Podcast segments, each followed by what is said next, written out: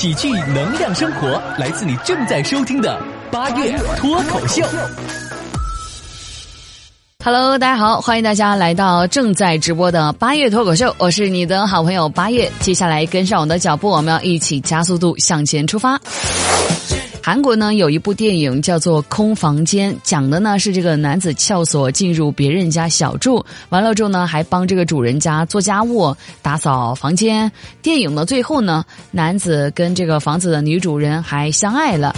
那杭州呢有一个年入两百万的老板邵某，他看了这部电影之后呢，就想模仿一下这个剧情。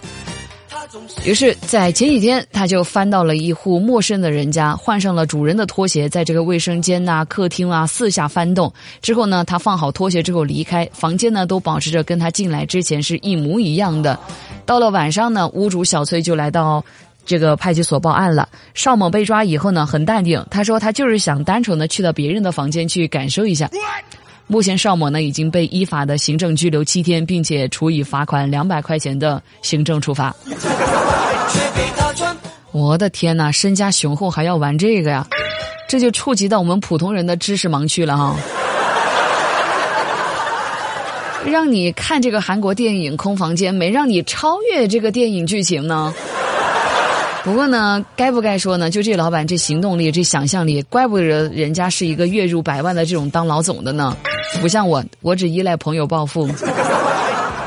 该不该说电影当中的男主角人家也进过监狱啊？那从这个角度上来看，邵总他模仿的很到位呀、但就对这个细节把控的不太好。你没帮这个主人做家务啊？你但凡要是做家务了，没准人家他就不报警了，对吧？睁一只眼闭一只眼，就当这个田螺小伙来就完事儿了。谁能想到呢，朋友们？影视行业的寒冬居然能够让人给失了智。不过，就算这个电影院不开业，这人也不能闲成这个样子吧？而且这罚的也太轻了吧？那是不是说以后是个变态都可以镇定自若的说自己有个电影梦，完了之后就轻轻一罚就出来了？最近，土耳其的媒体呢曝光了一段视频。土耳其的埃登省一个男子呢，在高档的餐厅用餐之后呢，发现这个账单价格太高了，他拒绝支付三百三十土耳其里拉，也就是拒绝支付大约折合人民币三百四十元，和这个服务员呢发生了短暂的争吵之后，这个人呢跑出餐厅，跳到了爱琴海当中，游向大约二十七公里之外的希腊的萨摩尔斯岛。呃，餐厅的工作人员报警之后呢，这个男的在距离海岸三公里处呢被捕了。为了省三百四十多块钱，打算游个二十七公里，是个狠人呐。这样吧，我给这大哥，我给他四百块钱，你再给我游个二十公里，让我长长见识。这哥们儿估计是想游泳游个二十七公里，消耗掉在这个餐厅吃的食物，就是销毁证据吧？他。既然这么牛。把他给我押回去报名奥运会的铁人三项吧，反正耐力这么强。你说这人为了省钱能做到这份上，真的不容易。他也算是凭本事吃霸王餐了。你看，朋友们，这个人嘛，人总得要为自己找一个运动的理由啊，不然你就没有动力的哦。劝大家呢，夏季少出门。其实还有另外一个原因的，就是一些美白产品呢，它要停售了。因为黑人之死嘛，引发的各种的反种族歧视抗议示威，已经从这个美国呢蔓延到多个国家了。在反种族歧视的抗议之下呢，部分公司的部分产品也就受到压力了。不仅这个黑人牙膏面临着可能需要改名的境地，强生公司呢最近也宣布说决定停止销售皮肤美白产品。他们旗下的，比如说你看像那个路德清那种美白产品啊，可能就得停了。这个事情一发出来呢，很多人都进行了讨论呢。我当时看到那个新闻，只想唱一首歌：眼前的黑不是黑，你说的白是什么白？很多人都说大可不必，这做的也太过了吧？是不是也有点太敏感了？确实啊，如果按照这样的一个逻辑的话，是不是完了咱还得要推出一款就是越洗越黑的产品？你看这下，估计欧美地区那些美黑产业就得要蓬勃发展了，是不是？那现在合着就是咱手里的那个美白化妆品，完了还得绝版。那我问一句了，那这种升值不？还有一些网友在那儿抖机灵啊，说也就他们搞出各种各种的种族歧视什么什么的。你看，像我们这个国家的国宝，黑白两色，完全彰显国际主义情怀，思想觉悟呢都在世界前沿，那是无可谢机的。我是在想，他以后都不能搞黑呀、白啊什么的，那是不是以后咱微信都不能拉黑了？不 开玩笑，认真来讲，我觉得如果这样子去操作下来的话，这么搞的话，其实讨厌黑的人会更多，对不对？这么肤浅的表面文章功夫，对于真正的种族歧视有又有什么改善的效果呢？真的是有点矫枉过正了。难道阿里巴巴就得要改成阿里巴吗？要不然这不是歧视妈妈吗？为什么你叫阿里巴巴不叫阿里妈妈？旺仔是不是也得要改成旺人了？不然你是不是在歧视小孩儿？所以，我觉得世上只有实实在在的去做一些相应的工作，解决根本的问题才会有用，对不对？做这些那真的就是做给别人看的。再跟大家来说一个活久见系列的新闻啊，就是现在的电子游戏，你知道它有一个什么新动静吗？电子游戏获批为处方药。就它还成药了，朋友们，你真的没听错。美国的食品药品监督管理局首次批准某一款电子游戏为处方药，说这个呢适合八到十二岁之间有注意缺陷多动障碍的儿童。临床试验表明，就说在坚持连续四个礼拜、每周五天、每天二十五分钟的游戏治疗之后呢，三分之一的小孩在至少一项物体的注意力测试当中有了一定的效果，而且疗效呢可以持续一个月之久。也就是说，有一些电子游戏呢，它是真的能够治病的哈。看来以后咱可以请假去网吧治病了。打游戏呢，人家问你在干嘛，就是打游戏。你也可以不说打游戏，打游戏你就说你自个儿在吃药。具体怎么个治疗法呢？比如说第一个疗程，咱就玩那个 DOTA 二英雄联盟，每天呢打他个三盘，连打个七天。注意啊，饭后再打啊，这样子就挺好的。像那个撸啊撸呢，专治梅妈综合征；还有那种 CS 呢，专门治旧物件处理不了的选择症，那啥啥的。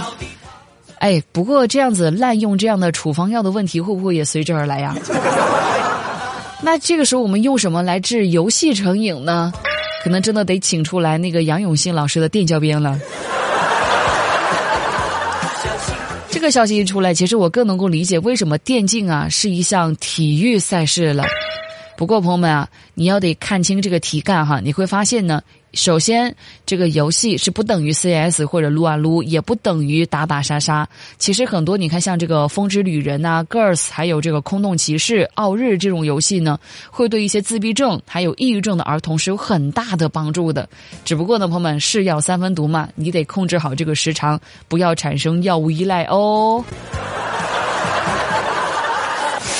一年一度的端午节呢，即将就要到来了。天文专家呢就表示了，今年的端午节呢有那么些许的特别。它特别在哪呢？今年的端午节，它是二十一世纪最晚端午节当中的一次。二十一世纪一百年内呢，一共有三次端午节最晚的年份，分别呢是二零零一年、二零二零年和二零五八年，对应的阳历的日期呢都是六月二十五号。而端午节呢出现在阳历六月二十五号呢，还不是最晚的，最晚的是出现在阳历六月二十六号，比如说一九零六年。有生之年要是没啥意外的话，应该这三次咱都可以过嘛。你看这个二零五八年是不是那会儿我也统共也就快退休的那年纪了？我现在哈把这个消息分享给大家也是有目的的哈。我告诉大家，我命令现在听我广播的在座的各位啊，你必须给我活到二零五八，咱必须得约一波。在座的各位小伙伴哈，咱二零五八年见啊，都得要健康啊。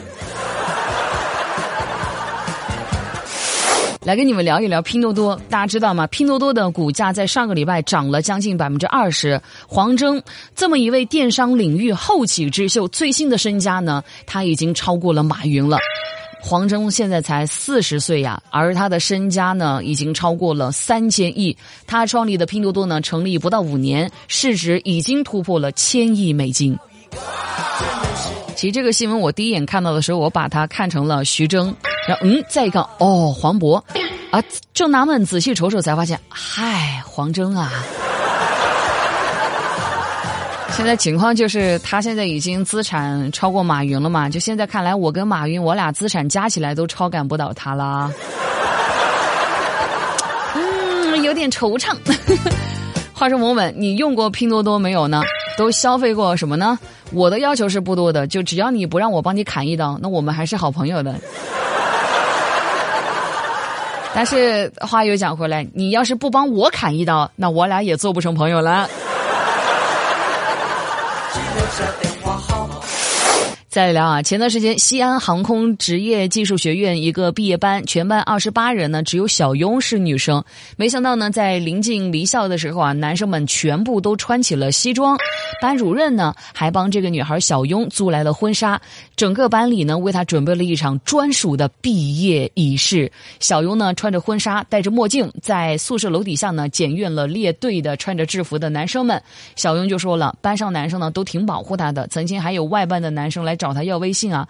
班上的男生就特别冒火，出来阻拦。他说：“我们班里总共就一个女孩，没有什么能够从我们手里拿走她的微信。”是这样子的，要是这个小雍哈，就这个女孩，你现在还单身的话，那你这原因总算找着了哈，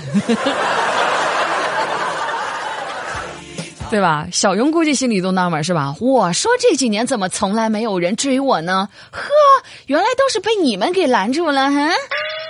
同呼吸共单身嘛，这可能就珍贵的同窗之情吧。所以各位哈，就现在那些高三党们，你在填志愿的时候啊，千万不要再问说哪个专业异性多了，不要问了。你这脱单路上绊脚石，你还嫌它不够多吗？不过，就是为什么这个会闹上新闻头条，并且我拿出来跟大家来讲呢？是对于这个女孩穿着婚纱来拍这个毕业照呢，网友们发生了非常激烈的讨论。那在这儿跟大家也互动一下，你觉得这个女孩应该穿毕业照，穿着婚纱来拍毕业照没有呢？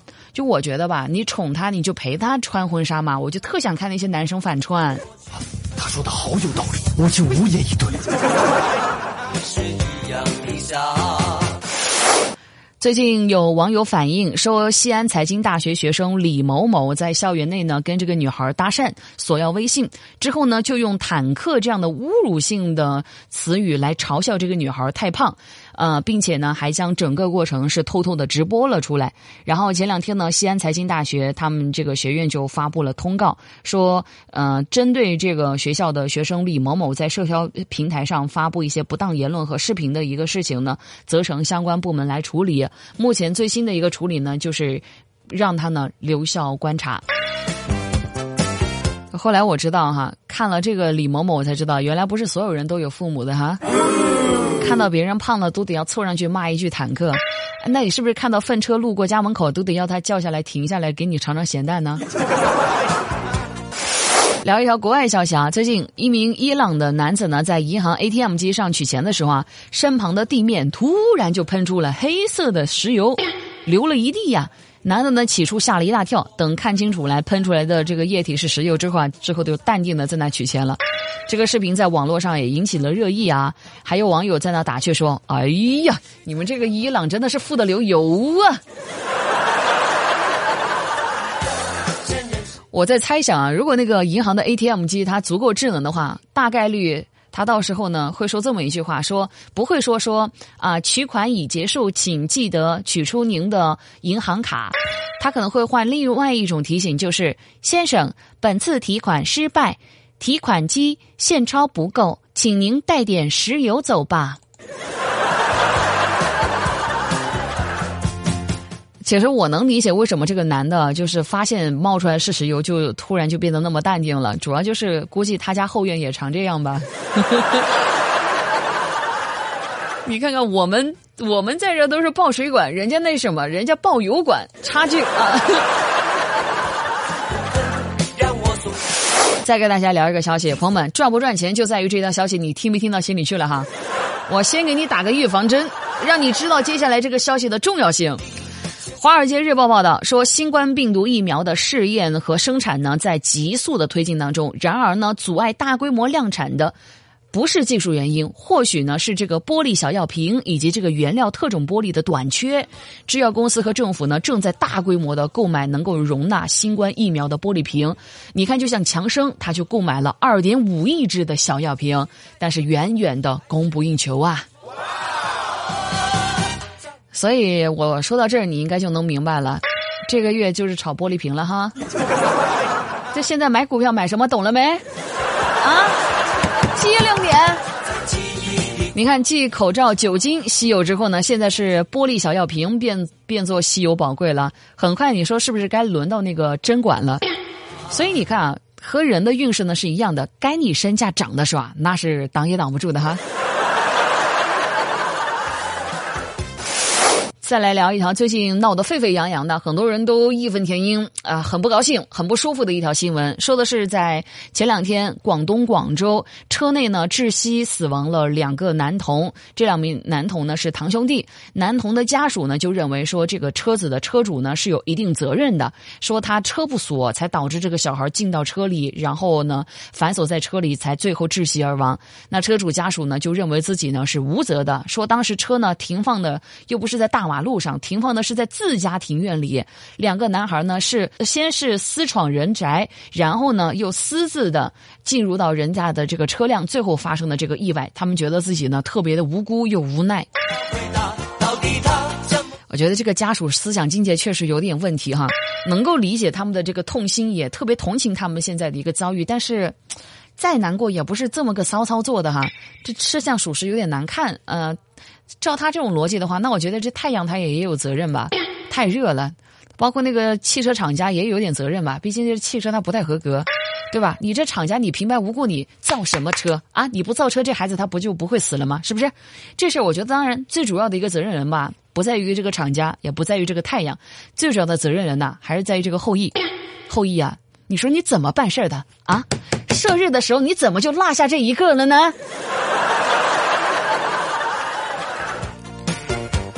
我确实觉得这个车主真的挺冤枉的，人家没找你索赔这个车子的这个费用，都已经包括那个心理安慰、精神精神损失费，人家就已经很不错了。人这个车停在自己家的院子里不锁车，难道都成了一种错了？我记得之前也看过一个类似的新闻，也是看的人很生气的那个新闻。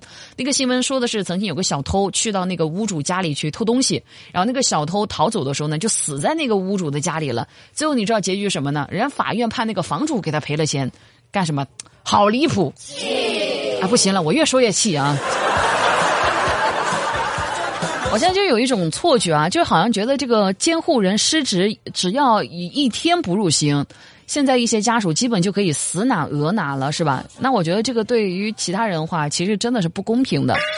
对于这个事儿，各位你怎么看？也欢迎你在公众号来跟我一起聊天互动，发表一下你的这个观点和看法了哈。最近呢，有个人哈搞了一个行为艺术，就是在那大喊着，大声念完一句话，说：“国人无人莫我知兮，又何怀乎故都。”大声念完之后呢，穿着黑色的汉服，这个人呢立马平展双臂，咣叽一下的面部朝下，扑通跳到河水当中。这个人呢是谁呀？四川省西昌市四十一岁的贾志勇呢，是连续四年都用跳河的方式来纪念屈原。他说：“我知道这样子会被骂，但是呢，我这样子也并非炒作。希望大家伙儿呢观看的同时不要模仿，动作呢很危险。”崇拜屈原都到这地步了，年年都要去模仿一遍吗？那这就值得思考了，你是不是入戏太深了？不是炒作，你还得把它拍下来吗？我特地还去哔哩哔哩啊、B 站上面找了一下他连续四年跳河的那些视频啊，人家给他做了一个鬼畜的合集，我就纳了闷儿了，我你们这人怎么这么冷漠？就光看着在那跳，就没人给他扔几个粽子吗？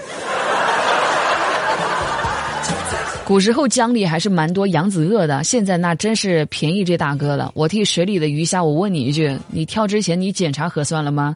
跳进去之前，对于他们物种来说，你得隔离十四天哦。还是各位哈，注意一下自身的安全呢，不要给别人呢去添麻烦。要是真想纪念屈原，多背点他的词就行了，比如说《离骚》啊，《加紧时间背》。再来聊一个新闻，最近呢，广东东莞黄江医院呢收治了这么一个男性患者。据这个男性患者表示，就说呢自己已经腹胀一个礼拜了，腹痛呢也接近五个小时。而仔细一查，他腹痛的原因更加令人吃惊。你们知道吗？原来这个大哥他为了通便，居然把一条四十厘米的长度的黄鳝塞到了自己的体内。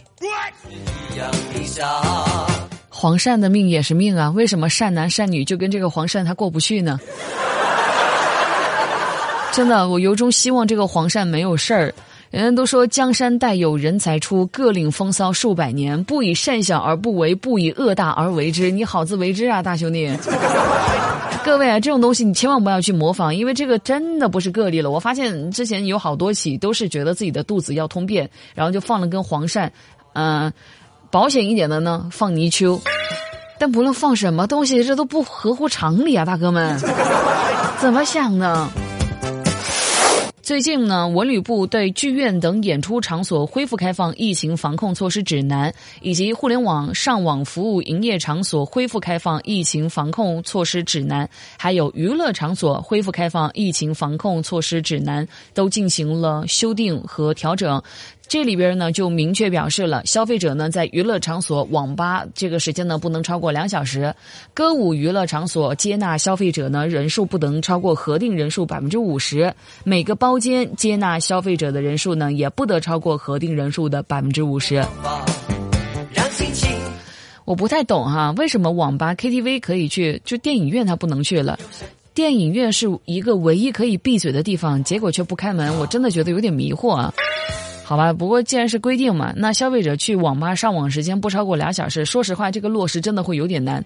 可预见的会出现一些什么场景？说你推快点，没网费了吗？我马上要违法了，你快点。是这样子，我提个小小的自己的建议啊，我觉得上班跟去网吧是差不多的，建议也不要超过俩小时吧。最近，河南汝汝州呢，一位暖心的城管赢得了网友的称赞，被称为最美城管。怎么个回事儿呢？他在巡查的过程当中啊，发现了一个摊位没有人，于是呢就坐下来帮着看这个摊位。随后呢，居然还帮着这个摊主啊做了好几单的贴膜的生意。记者后来还联系上了这个摊主啊，就说怎么为什么不守在摊位前啊？原来这个摊主呢，他当天接到家里人电话，说自己小孩马上要出生了，没顾得上这个摊位啊，直接就跑去。医院了，也才有了后面的这条新闻。咱们想一下啊，你说在那个产房之外的那个摊主疯狂的收到支付宝收款，应该有很多的问号吧？肯定很纳闷是吧？